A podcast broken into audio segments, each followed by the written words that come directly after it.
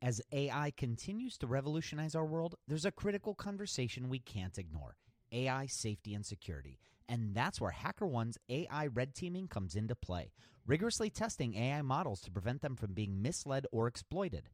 HackerOne employs over 2 million ethical hackers, and 750 of them specialize in prompt hacking and other AI security and testing. So HackerOne isn't just theorizing, they're actively safeguarding AI's future. Just recently, a team unearthed over 100 vulnerabilities in just two weeks.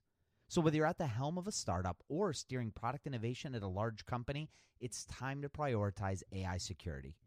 Visit hackerone.com slash AI for more. Again, hackerone.com slash AI. This episode is sponsored by porkbun.com. Porkbun is a refreshingly different domain name registrar that's different from the other ones like GoDaddy or Namecheap. They've got low prices on hundreds of different domain extensions. They've got everything from .com domains to really cool ones like .pro, .dev, .xyz. Every domain name at Porkbun comes with tons of freebies too, like SSL certificate, WHOIS privacy, DNS, URL forwarding, and hosting trials. Because why pay for things that should be free, right? All these incredible features and tools are backed by incredible support, 365 days a year, and more five star reviews on Trustpilot from real customers than anyone else. Look, you can get a dollar off your next domain name from Porkbun and see why they're the best domain name registrar around by using our code. Just go to porkbun.com forward slash rocketshipfm24. That's porkbun, P O R K B U N dot com forward slash rocketshipfm24. You'll save a dollar on your next domain. This episode is brought to you by Gigantic. At Gigantic, you can level up your product skills through live small group cohort based trainings. We're incredibly excited to welcome you to our next cohort of our product strategy training kicking off in January of 2024. This course will take you through the frameworks that product leaders use at companies like eBay, DoorDash, Groupon, Rent the Runway in order to scale their teams. It's taught by Ben Foster, a friend of this podcast, who is the former chief product officer at Whoop. So come join us, go to gigantic.is. That's gigantic.is and save your seat for our January cohort. Your potential is gigantic, and we're here to help you reach it. Go to gigantic.is to reserve your seat today.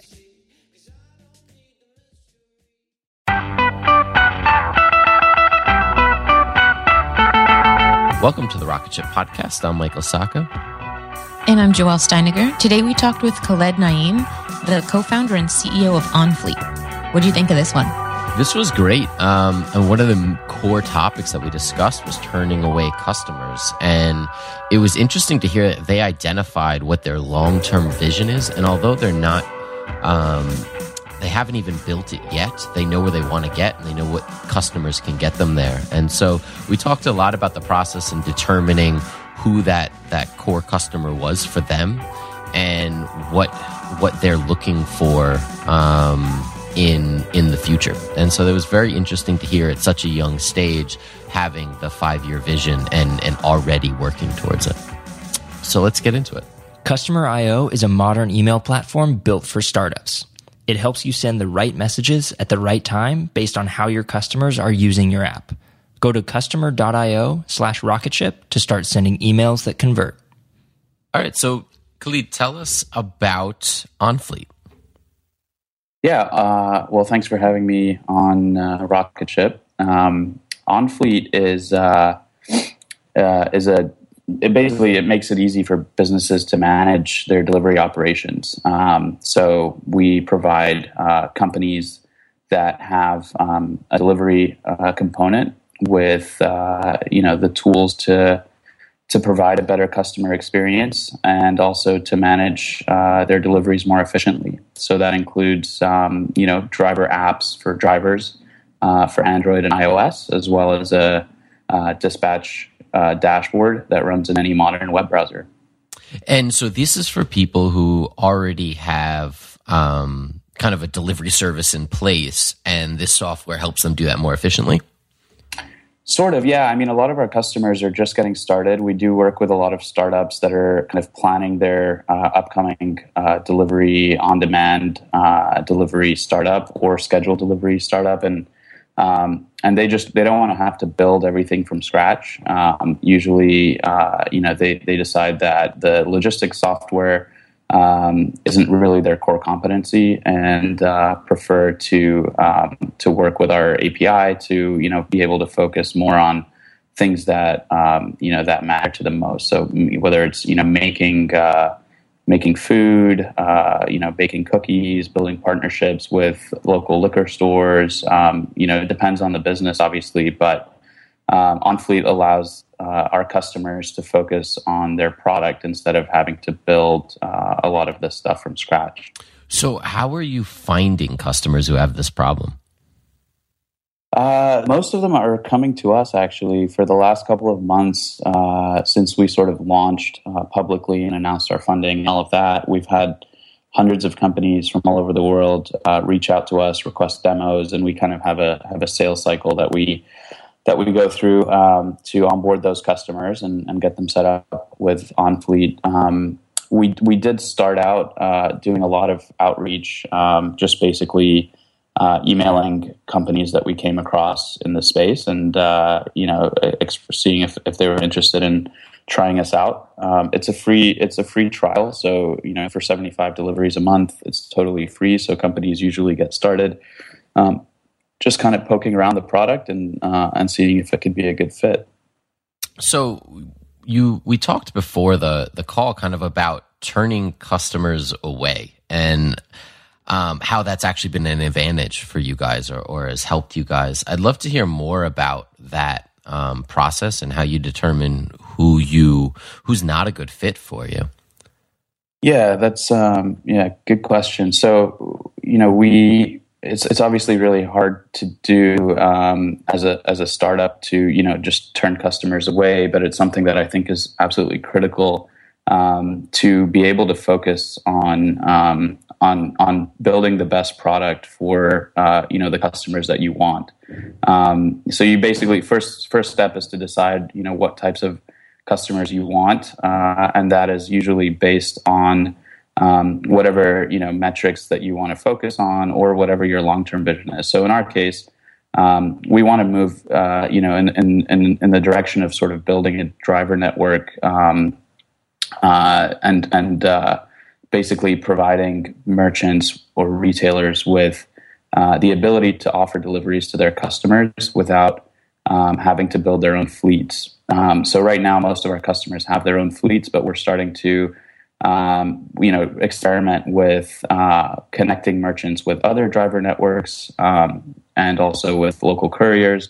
Uh, and so for that, we decided that um, service customer service businesses, uh, which have similar needs from a you know dispatching and tracking perspective, uh, wouldn't be a good fit because they would never convert to you know leveraging a driver network because it's not a commoditized, you know, um, uniform delivery experience. For service fleets, for example, cleaners, mechanics, uh, massage services, um, we're seeing a lot of these sort of on-demand service companies popping up. Um, they would never, you know, be able to use uh, a driver network because you know it's a, it's it's not it's, there. There has to be a service on the end of it um, so we've we've turned all of those guys away. Whereas initially we were actually experimenting with with them uh, as well as some transportation companies. Um, but we've decided to to not you know to to turn them away, which is always you know a tough thing to do. But we've um, and even turning them away and referring them to some competitors of ours. Um, but uh, you know, it, it, it's really to to be able to focus on your long term vision and to be able to focus on the features that benefit your you know your your target customer base the most. So you know the, the service customers, service companies um, have specific features that they that they require that we haven't really built. All of the features that we built into the product are, are specifically focused on on delivery of goods. Um, and so we don't, we don't want to have to kind of um, build everything for everyone and, and not really uh, build the best product for, for anyone. So um, I think the best way to do that is to build you know, to, to really focus on a specific type of customer and and uh, not try to you know please everyone. Um, uh, at least initially, you know, focusing on a specific niche. Um, and and then the the kind of emerging market. so focusing on specific geographies in our case uh, mattered a lot. Um, emerging market companies, so you know we've had a lot of companies uh, in India and, and, and other emerging markets that want to use OnFleet, but um, there are a few things that just don't work really well there. You know, addresses and um, and uh, telephony challenges have led us to also avoid you know um, onboarding those guys right now. Mm.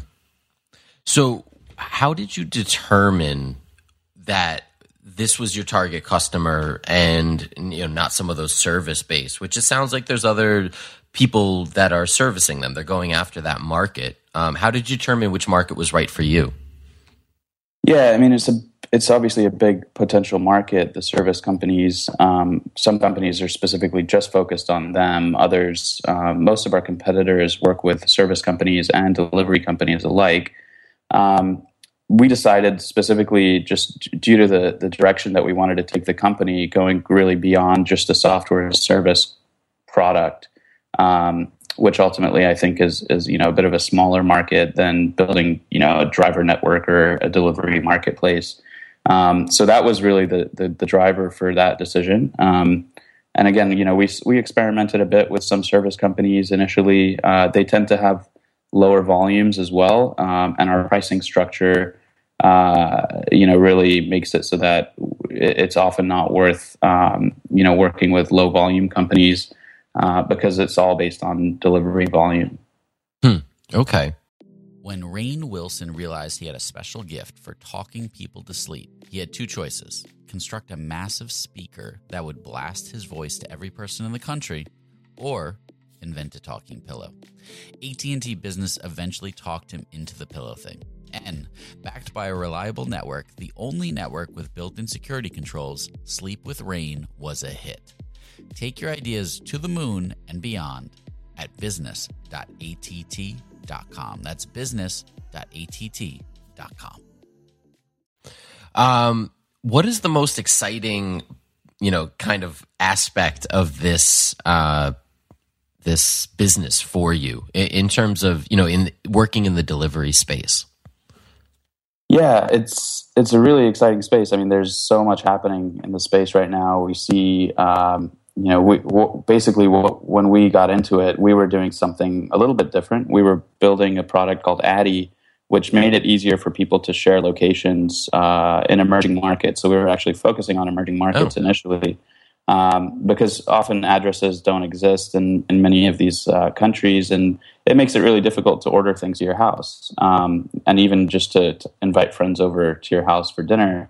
Um, it's always a bit of a hassle because you have to kind of describe your location using nearby landmarks and obscure points of interest, and that's um, something that I dealt with growing up in the Middle East uh, myself. So, um, so you know, the the we we got really interested in the space uh, through that initial product, and uh, we saw a lot of interesting things happening in the space out here in the U.S. Um, you know, in, in Silicon Valley, uh, there's there's just a lot of companies that are um, that are popping up that are doing uh, something related to logistics um, because you know I think the smartphone has really uh, enabled a more efficient logistics operation that can be um, you know that can be built uh, you know quite effectively so um, so we've we've been seeing you know this this trend and and you know towards delivery and convenience I think it's also you know smartphones have changed the consumer expectation to a certain degree. I think Uber has been a big part of that. Sure. Um, you know, transparency and uh, immediacy.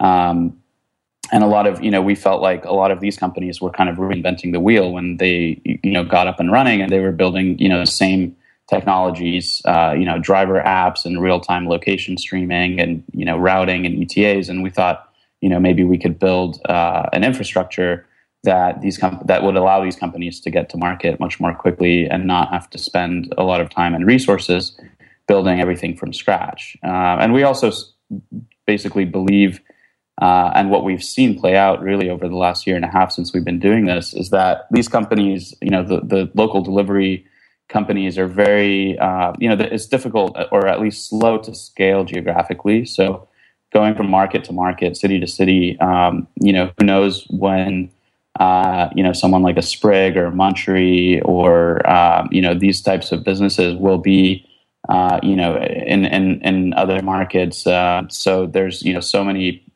uh, companies around the world that are, that are, uh, popping up that are, you know, building, you know, the, the Sprig for, uh, Paris, for example, mm. or, or, you know, the, the Munchery of Austin, Texas and we you know we can provide them with the the same kind of quality software that those bigger companies have so when you're looking at like b2b acquisition um, and yet you're kind of an infrastructure api um, solution how do you tackle that with um, with small businesses uh, that that need this delivery service but um, I mean, maybe I'm wrong, but uh, I feel like they may not be accustomed to kind of an API driven solution. So the, we don't. So a lot of our customers actually use OnFleet out of the box without any kind of API integration. Okay. Um, it's not required, but it does make for you know a, a, a more hands free, like hand, you know, seamless experience where the orders from the customer are propagated into OnFleet directly without any any sort of manual um, task creation or assignment.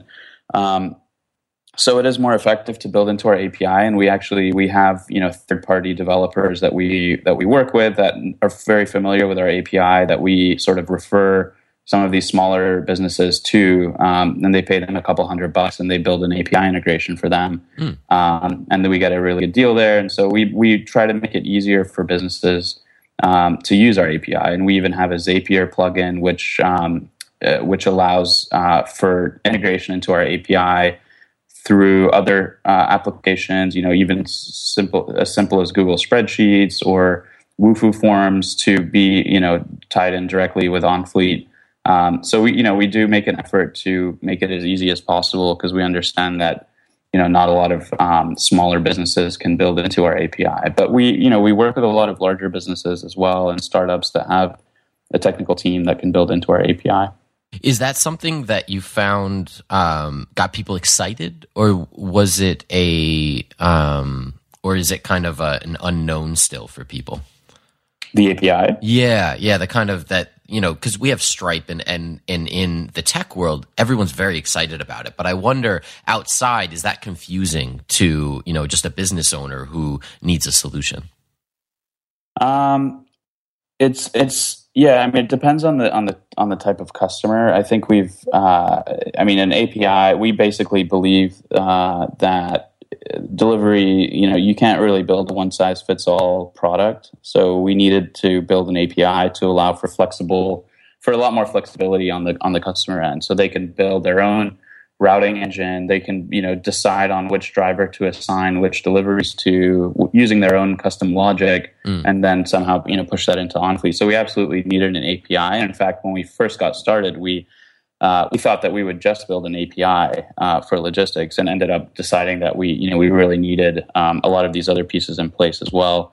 Um, but yeah, I mean, you know, I don't. Th- I think you know APIs are starting to become more and more commonplace. I think people realize that you know getting different applications to talk to one another um, is is definitely the future. You know, of technology. Uh, a lot of companies are built just doing that one thing, connecting you know, like Zapier, just connecting uh, various applications with one another.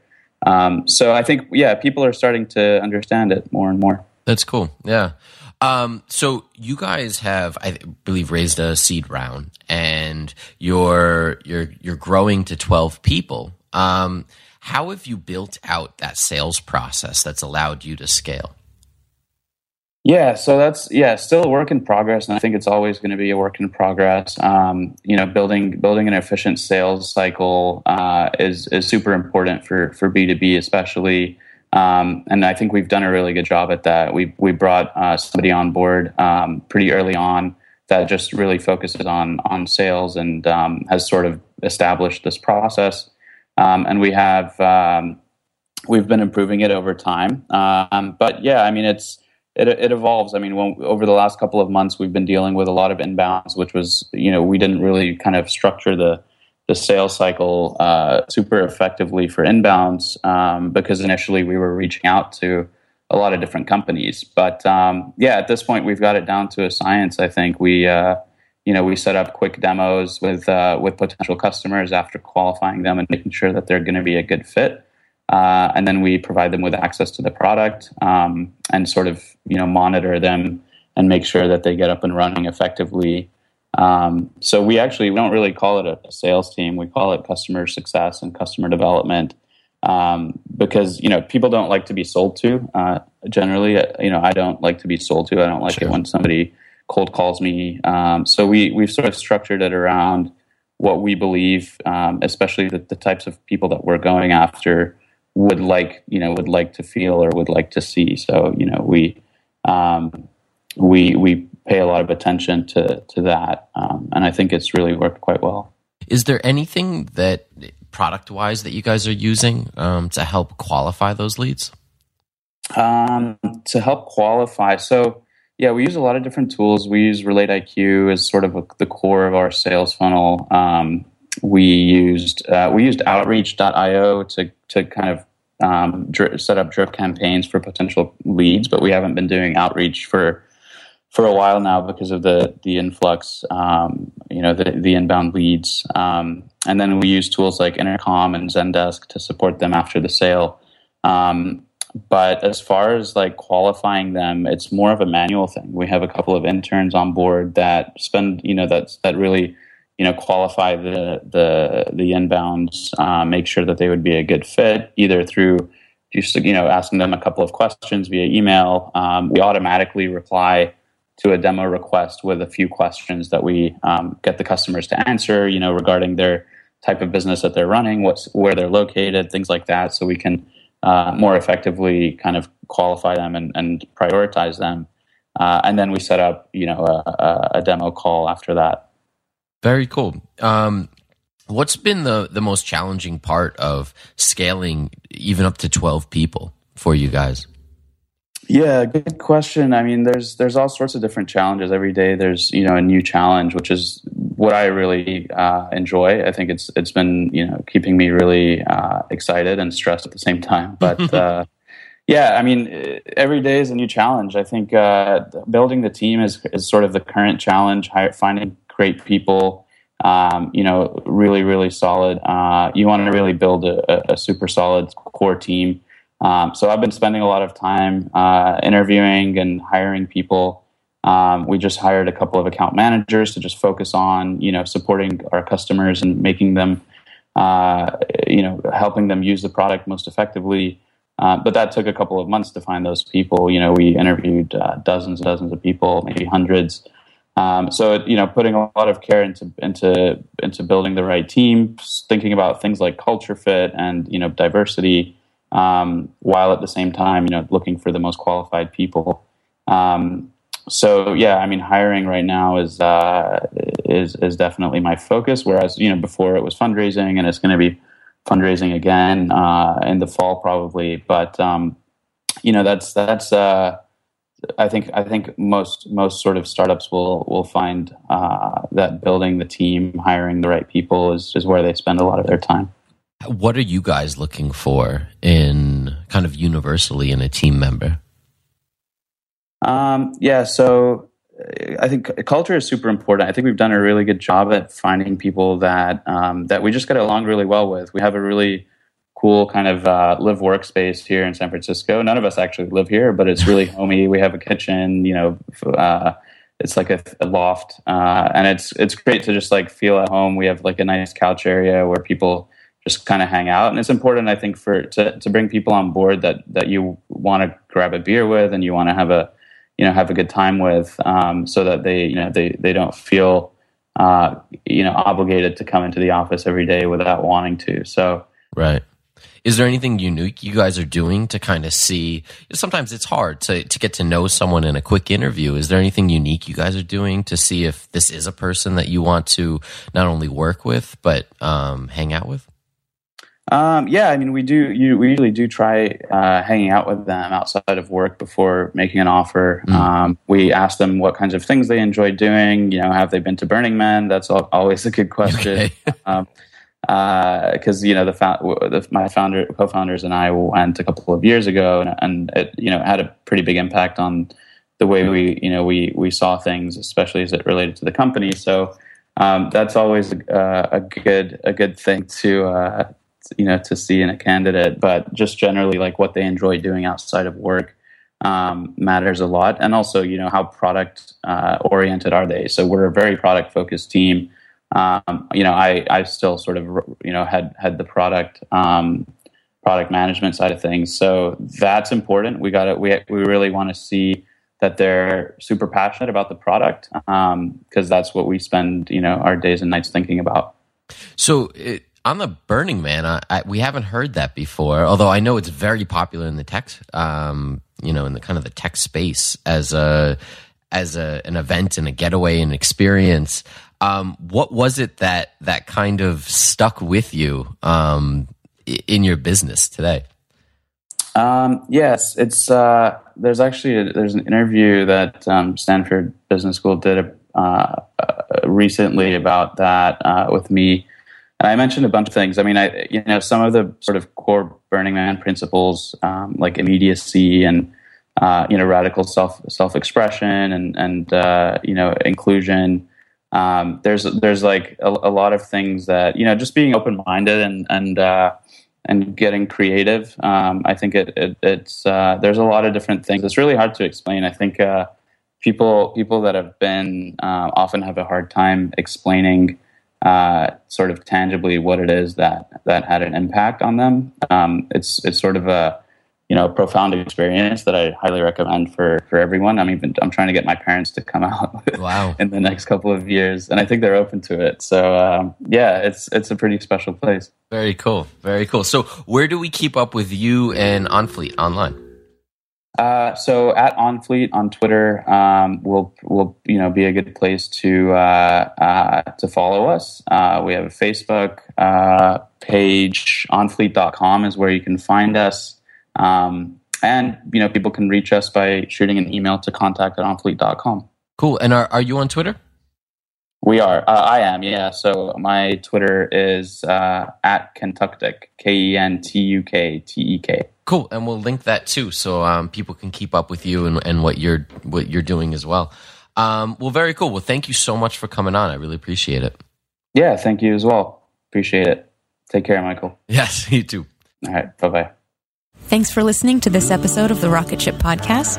If you enjoyed it, we have tons of other awesome episodes on our website. Check them out, rocketship.fm. And be sure to check out our app discount section where we have discounts on products that we use every day, like Woo Themes, Wistia, Treehouse. Go to rocketship.fm forward slash essentials and get your discounts today.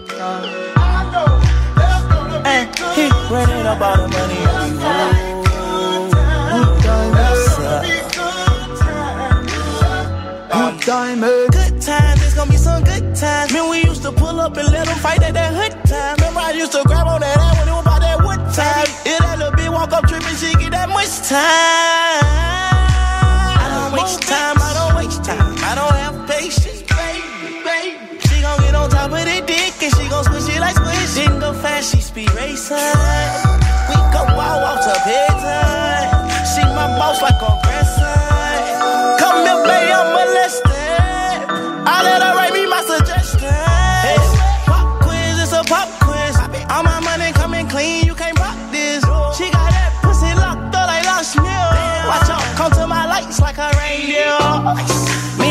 Me Poppy on the same pills.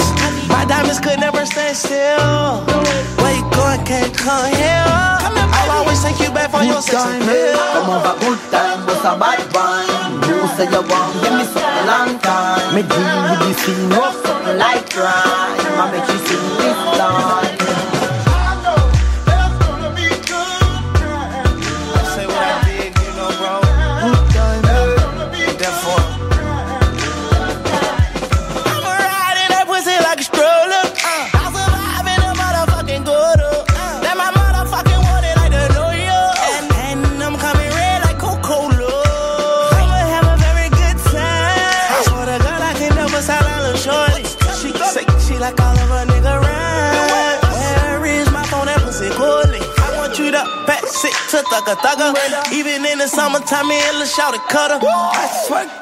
to God, I'ma tell you, I got the struggle. Baby girl, sit it down, you not known like a usher. Yeah. I told her mama I don't mind what my teeth do. I wanna control you like voodoo. I'm started screaming freak on phone and doodloo. Every time I have a good time, do do too. Good time, eh? Come on back, good time, but a bad wine. You say you want, give me something long time. Me deal with the scene, rough something like crime. I make you sing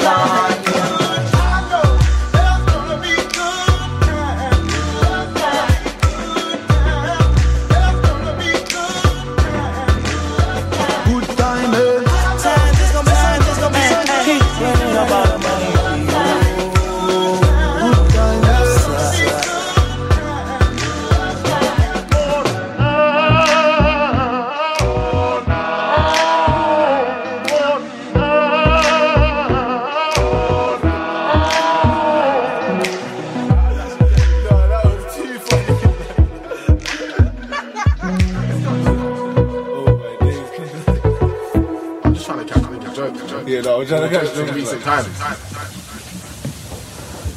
It was good, you know, we enjoyed it, but we never used to like rave talk.